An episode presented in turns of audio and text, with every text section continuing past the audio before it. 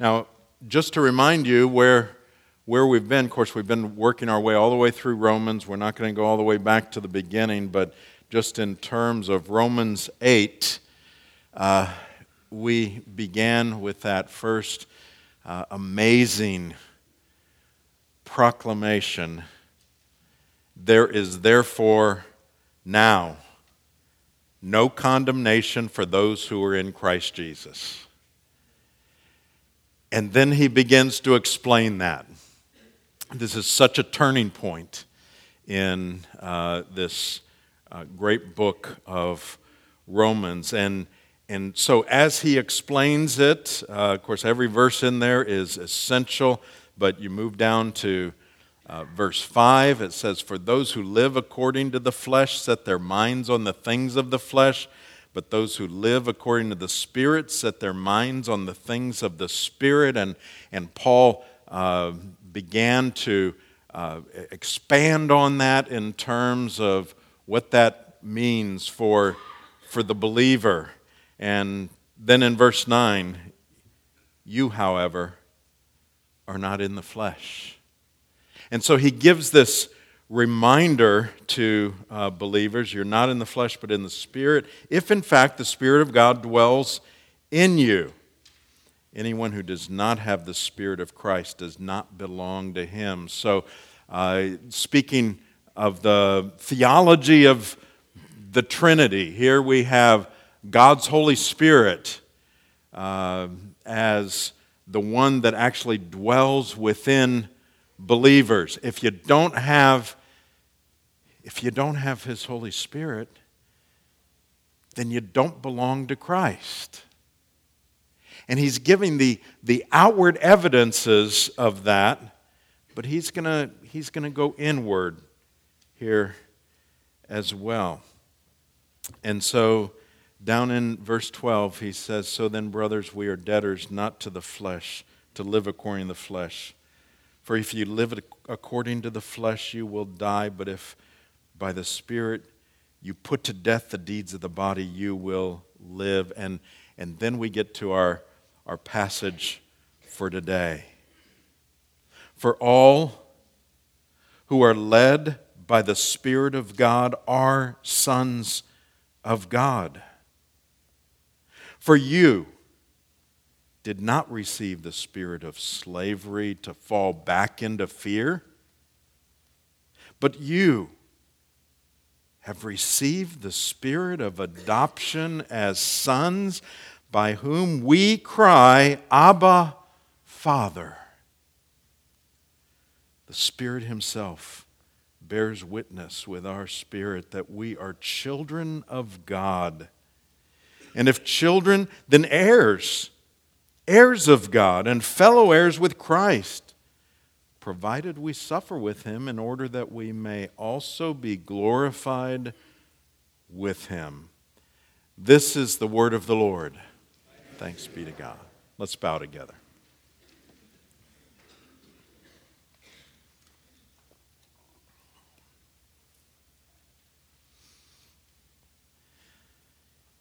You remind us, O oh Lord, of our identity. If we really are in Christ. And you remind us, Lord, of our lack of identity if we are outside of Christ. And so today, will you continue to teach us?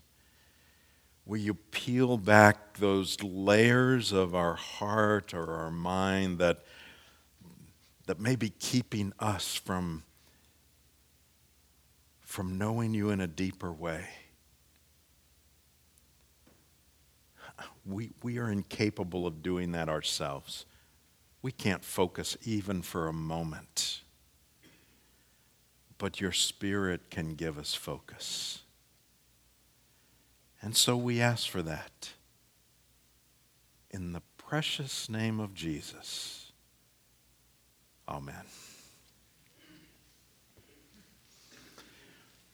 So let's go to immediately, even as we have prayed, to the idea of our, our identity as children of God. Now, let me just stipulate at the very front end the only way we're uh, children of God is if we're trusting in Jesus Christ alone for our eternal life. Now, that may come as a shock to some of you because there are many that, that love to teach and love to think that, well, you know, everybody, everybody's a child of God and, and we're all brothers. Everybody in this world is a child of God. Now let's think that through, though. There, there is, and this is, this is perfectly biblical, there is that truth that every human being is in the image of God. And, and that's where value is. It doesn't matter if, if you're a Christian in those terms. It doesn't matter what you believe. If you are, are a human being, you are in the image of God, and therefore you, you have value because of that. But the scripture then makes a distinction. And it doesn't call those who are outside of Christ, it doesn't uh, uh, enable them to call God their Father. And so, with the scripture being our guideline, because it's what God says is uh, what we may or, or, or may not do, what we may or may not believe about Him, He's revealed it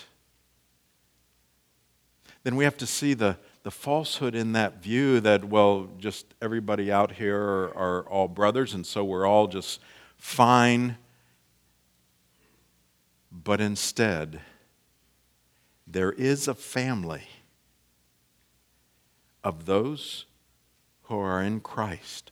R.C. Sproul says to be a member in good standing in the family of God is a privilege never to be passively assumed or taken for granted. So, so one can't say, well, I, I guess I'm a Christian. I must be. I'm, well, I'm here in church. Doesn't that make me a Christian? Or, or maybe one might say, well, my parents were Christians, their parents before them were Christians. That was what I thought until I came to Christ. I, if somebody had asked me if I was a Christian, I'd say, yeah, sure. And if they say, why, why do you say you're a Christian? Well, my parents are Christians. And it wasn't until I was confronted with, well, that's, that's not sufficient. That's, you know, you, you can't, as Sproul says, you can't be passive in that. You don't inherit that. you don't become a Christian just because you're, you're born. So, why is that important? Well, you know that I love to address our congregation as children of the living God. You know, I love that phrase.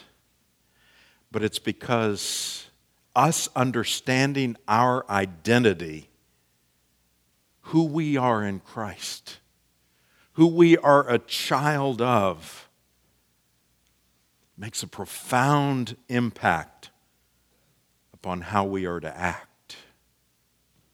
And if we have a misunderstanding in that area, it's going to impact uh, our behavior. A, a child acts entirely different than a slave, and a, a child acts different than an orphan who just happens to be in a home or around a family. Now, let me, let me put together a, a fictional character for you that we're going to get to know a little bit today. I'm, I'm going to call him Tobias. just because that's a good Jewish name. And so, if anybody here is named Tobias or Toby, this isn't about you, so don't, don't worry. Uh, Tobias is a slave in Bible times.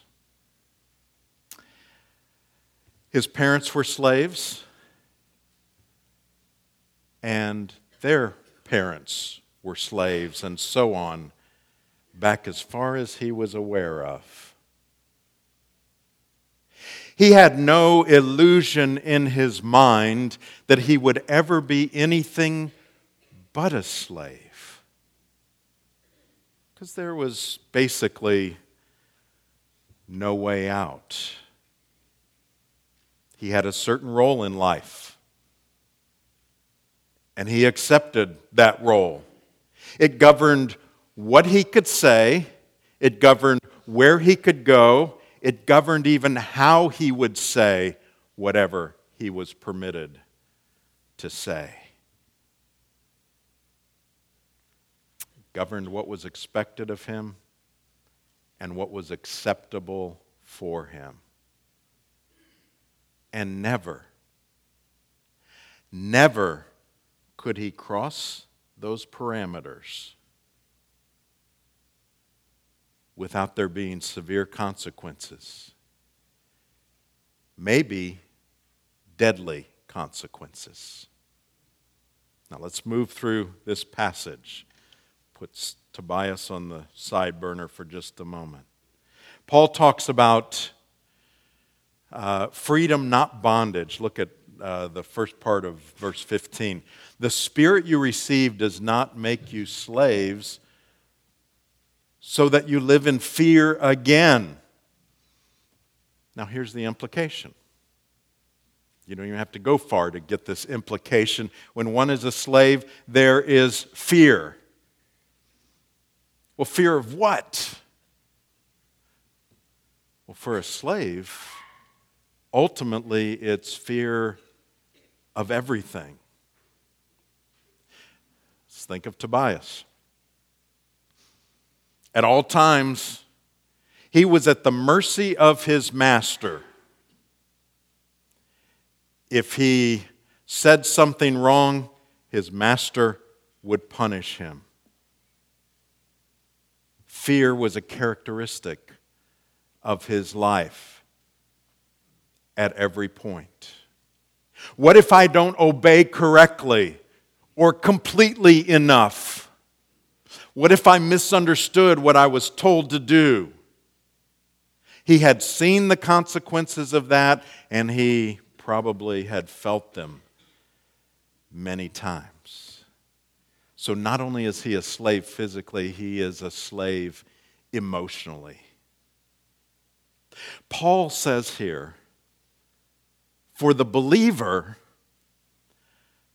a slave is what you were not what you are. Fear is what you experienced, not what you need to feel now. Because things are different if you're in Christ. You have a freedom because of the Holy Spirit. And that's what he's he's saying here. In fact, so far are you from slavery, and therefore you should be from living a life of fear. So far are you from that, you have actually been adopted. He's speaking to believers here, those trusting in Christ alone for their eternal life. Look at the second part of verse 15. Rather, he says, after he tells them not to uh, live in fear again. Rather, the Spirit you received brought about your adoption to sonship. Adoption to sonship. Now, in our Westminster Shorter Catechism, and if you're new to us, this, that's a part of our standards. It's not, it's not the Bible. We think it's a good summary of the Bible. And the Shorter Catechism is just a question answer uh, that they used to use for children, and now uh, uh, you know, pastors use these now. Um, I don't know what that says about our, our pastors or anything, but uh, it's question answer. And in the Westminster Shorter Catechism, the question is, what is adoption? And here's the answer adoption is an act of God's free grace whereby we are received into the number and have a right to all the privileges of the sons of God. Now, why does Paul use the term adoption? One Bible commentator, F.F. F. Bruce, says this The term adoption may smack somewhat of artificiality in our ears. But in the first century AD, an adopted son was a son deliberately chosen by his adoptive father to perpetuate his name and inherit his estate. He was no whit inferior in status to a son born in the ordinary course of nature and might well enjoy the father's affection more fully and reproduce the father's character more worthily.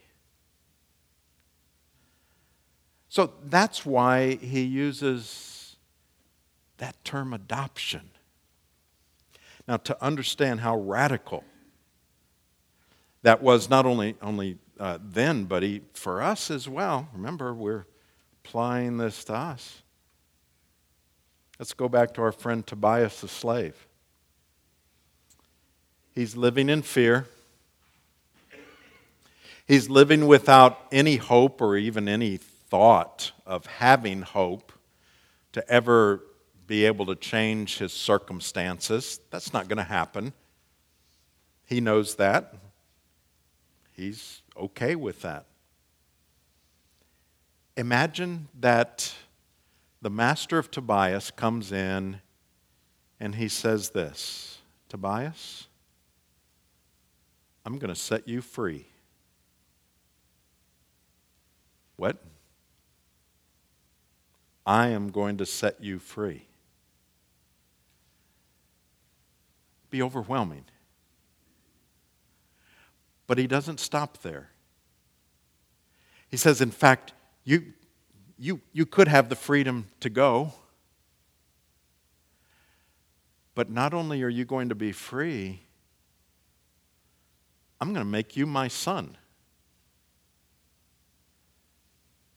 Tobias, the slave? Me? Why would you do that? What could possibly cause you to want to do that? To where the Father chooses not to be the master, but to make him his son and say, This is what you need to know. Because you're going to be my son, you're going to be the heir to everything my other sons are heirs to. We're going to talk about that in a minute. Bottom line when we, when, when believers are uh, adopted, when we become children of the living God, we're no longer a slave and no longer an orphan. And those were both, both of those things were our identity before Christ. That's why he says, don't go back to that. Don't go back to that fear of a slave or an orphan. He gives a, another benefit, and that's personal closeness with God. The third part of verse 15 and by him we cry, Abba, Father. Now, here's what we need to know about that. Nowhere in the Old Testament will you find a Jew calling God Father. That came because of the incarnation, because of Christ, and because of this doctrine that we are talking about. Now, that, that word Abba, you've maybe heard this before, it's an Aramaic word. And the closest thing most, most uh, linguists think in our language would probably be like calling him daddy. Ooh, you know, other religions just shudder at that. Can't talk to God that way. Well, I would say, you know, you're right, unless He gives you permission. And then if He says, For you, my children, that's my name, we can talk to God that way.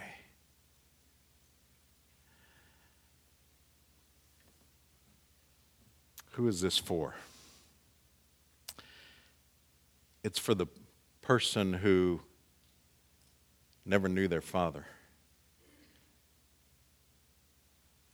Or never had any kind of a positive relationship with their father. It's for that person. And it's for the the person who did.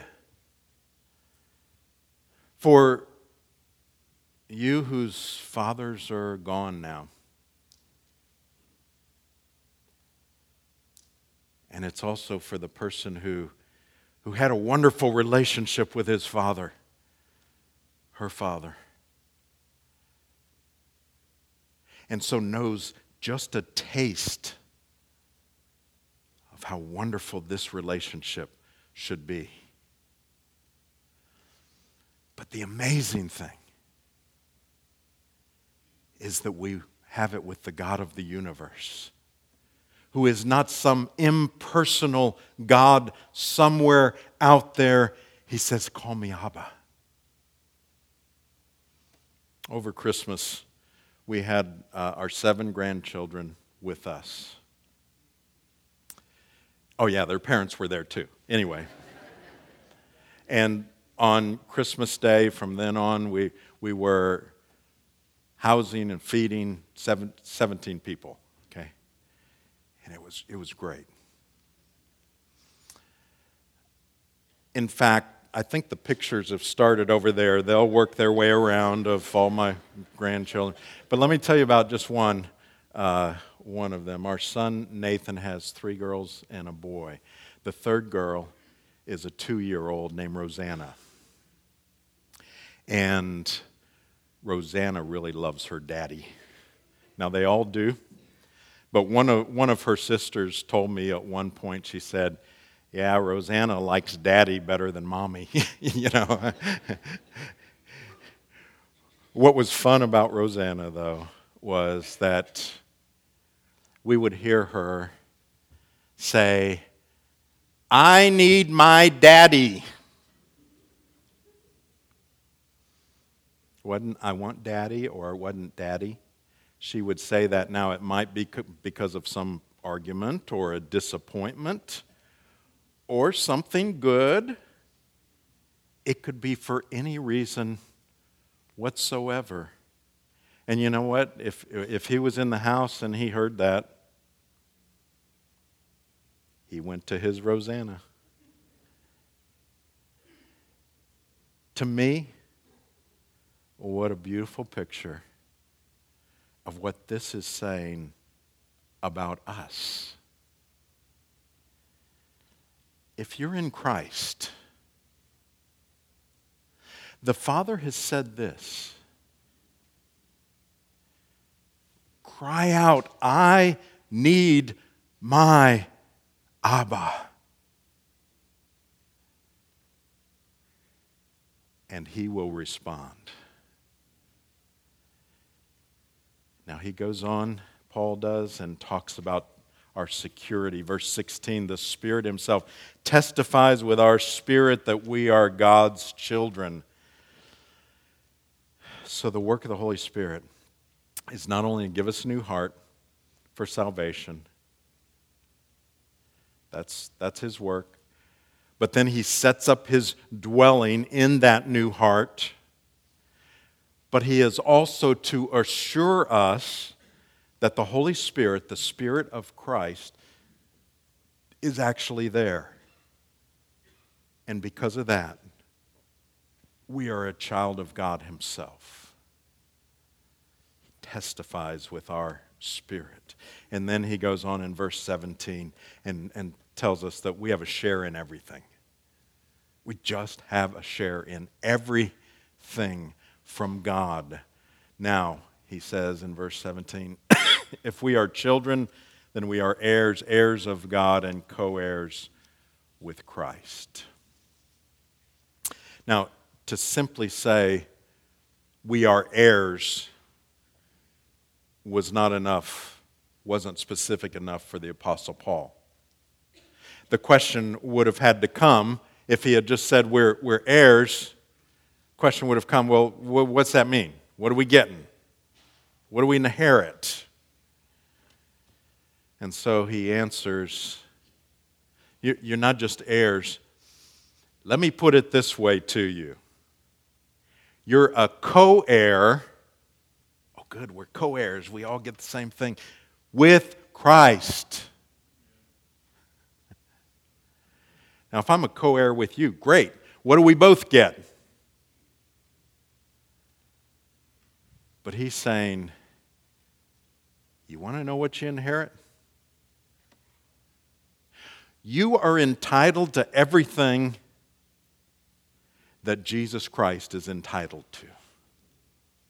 It's yours in this life and the next. That's the benefit.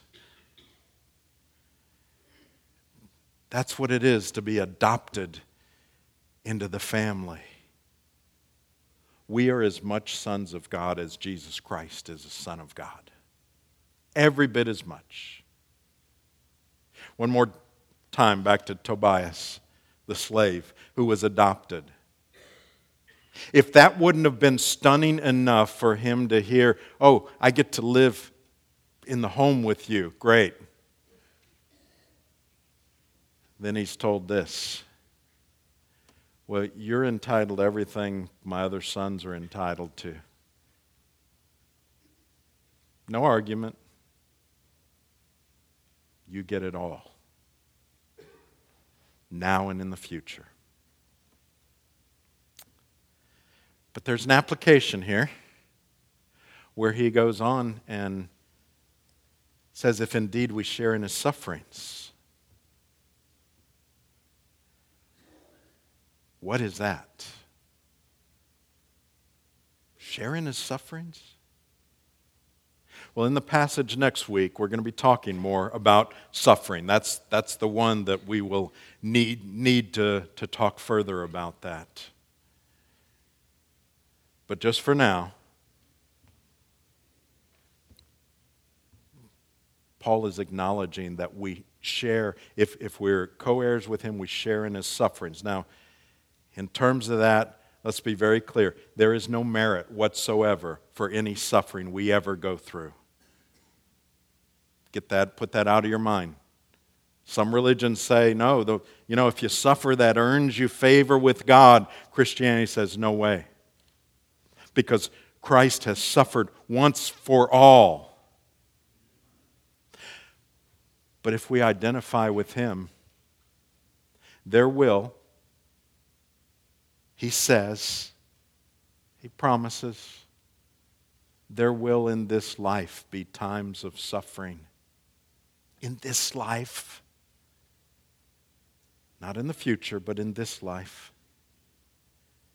And what that does is that that just confirms we're a part of Him. If you suffer, why should you be surprised? Because I suffered before you. it identifies us with Him. Now, other than on the cross itself, I believe that uh, one of Jesus' greatest moments of distress was in the Garden of Gethsemane. When we went to Israel, we went we went to that garden, and it's just, of course, it's perfectly manicured and beautiful, overlooking the city. It's just hard to picture what, what went on. It was for me, at least, what, what actually went on there, because it's a peaceful setting. But here's what, what we hear went on in that garden before the crucifixion. This is for Mark. He took with him Peter and James and John and began to be greatly distressed and troubled. This is Jesus. And he said to them, My soul is sorrowful even to death. That's where Jesus was at that point. I believe, I can't prove this, but I believe he was under such duress that he wasn't even sure he would make it to the cross. He knew what was coming. And then he told his disciples, Remain here and watch. And going a little uh, farther, he fell on the ground and prayed that if it were possible, the hour might pass from him. And he said, Abba, Father, all things are possible for you. Remove this cup from me, but not what I will, but what you will. In the moment of Jesus' greatest distress, his greatest comfort, that which came to his lips, was that he could call his father Abba.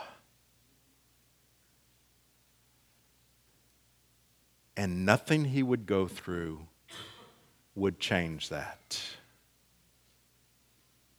because we are co heirs with Him. That same comfort is available to us. The God of the universe says, If you are in Christ Jesus, call me Abba.